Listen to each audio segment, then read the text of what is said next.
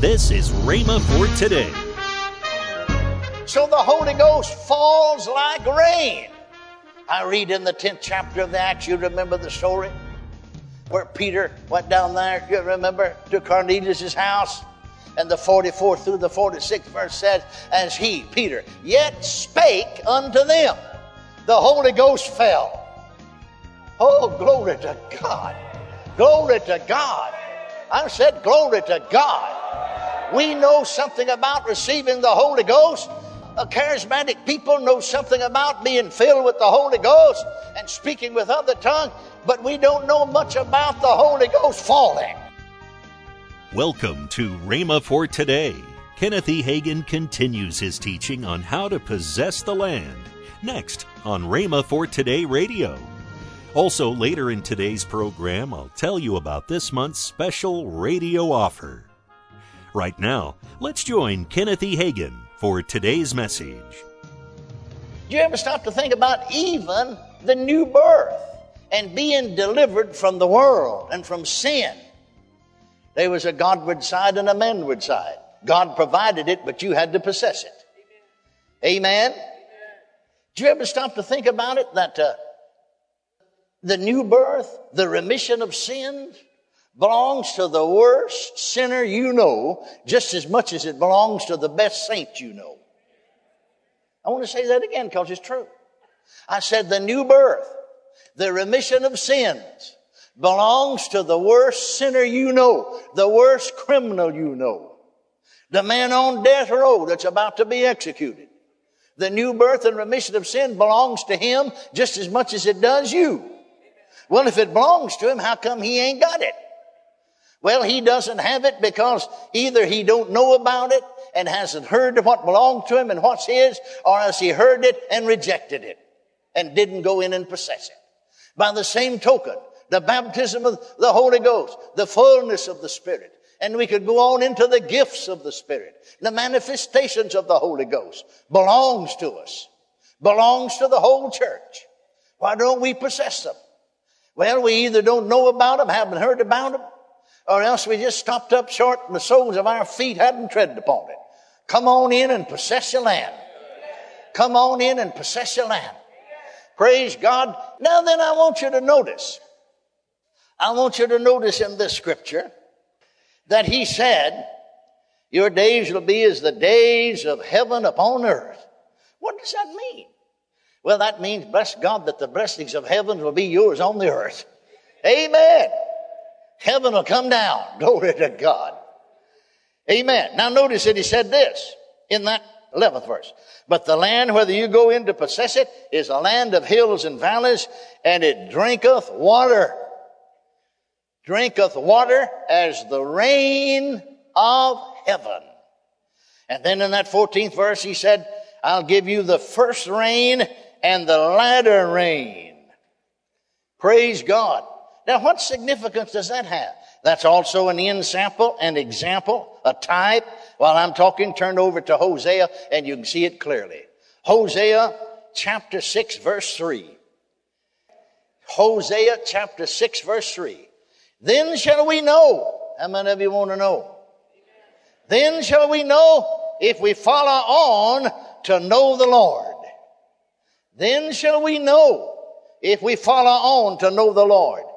His going forth is prepared as the morning, and he shall come unto us as the rain. Glory to God. And he shall come unto us as the rain, as the latter and former rain unto the earth. Hallelujah. I said, Hallelujah. How is it that you're going to know? How is it that you're going to follow on to know the Lord? His going forth is prepared as the morning, and he shall come unto us as the rain. Praise God.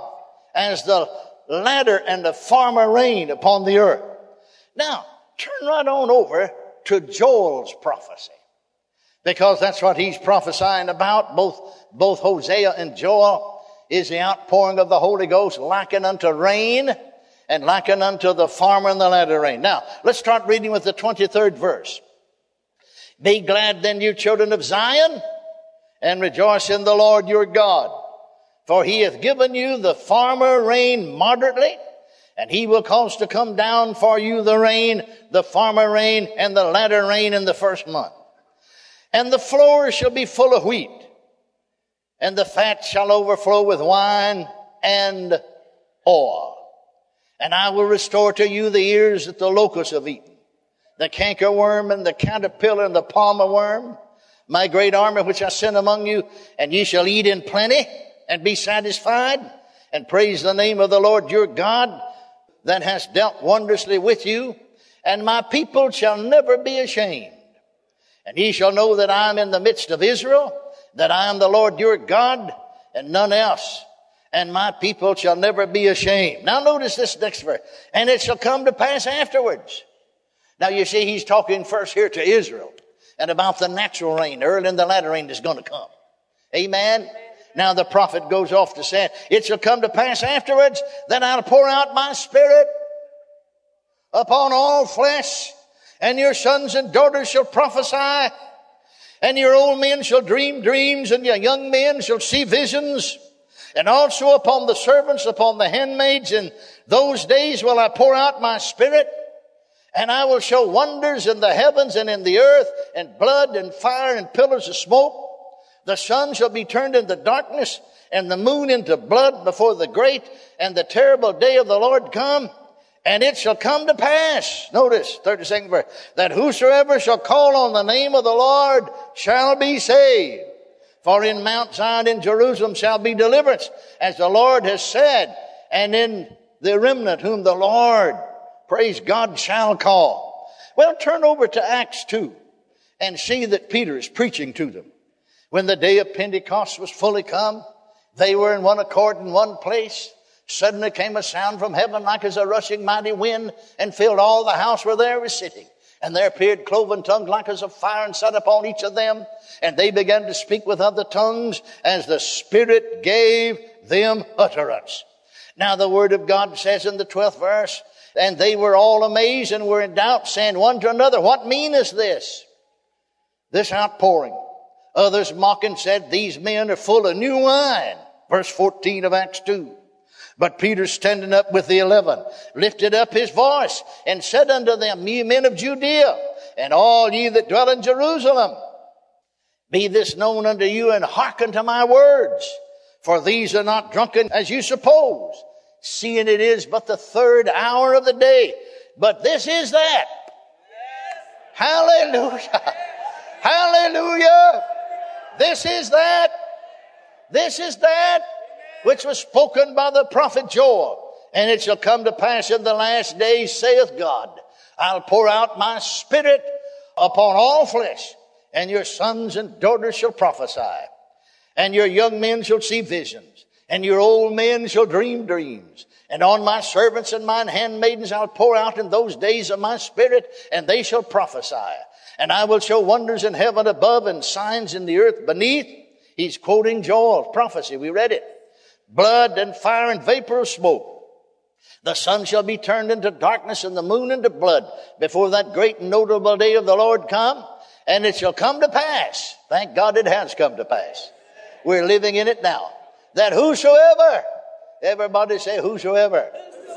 And it shall come to pass that whosoever shall call on the name of the Lord shall be saved. Hallelujah. Hallelujah. Hallelujah. Thank God for the rain. Amen. Praise his holy name forever. So the Holy Ghost falls like rain. I read in the 10th chapter of the Acts, you remember the story? Where Peter went down there, you remember, to Cornelius' house. And the 44th through the 46th verse says, as he, Peter, yet spake unto them, the Holy Ghost fell. Oh, glory to God. Glory to God. I said, glory to God. We know something about receiving the Holy Ghost. A charismatic people know something about being filled with the Holy Ghost and speaking with other tongues, but we don't know much about the Holy Ghost falling like rain upon us. Hallelujah. Hallelujah. Hey, amen. Glory to God. Glory to God. Now notice, the Holy Ghost fell on them as on us in the beginning. For we heard them speak with tongues and magnify God. And they that came with Peter of the circumcision were astonished because that on the Gentiles was poured out the gift of the Holy Ghost. For they heard them speak with tongues. But notice the Holy Ghost fell on them while he's yet preaching. Glory to God. Hallelujah. Send the rain, Lord. Send the rain. Amen. Amen. I remember I was preaching a certain place years ago. I started preaching when I was 17 years old, just a teenager. I didn't have much sense till I got to be about 25. Some people don't think I've improved much since then.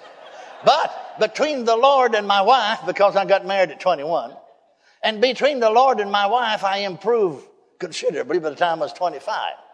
But from 17 up till in my early 20s, anybody that wanted to debate the scriptures, I mean, they, they, they just see me, just see me.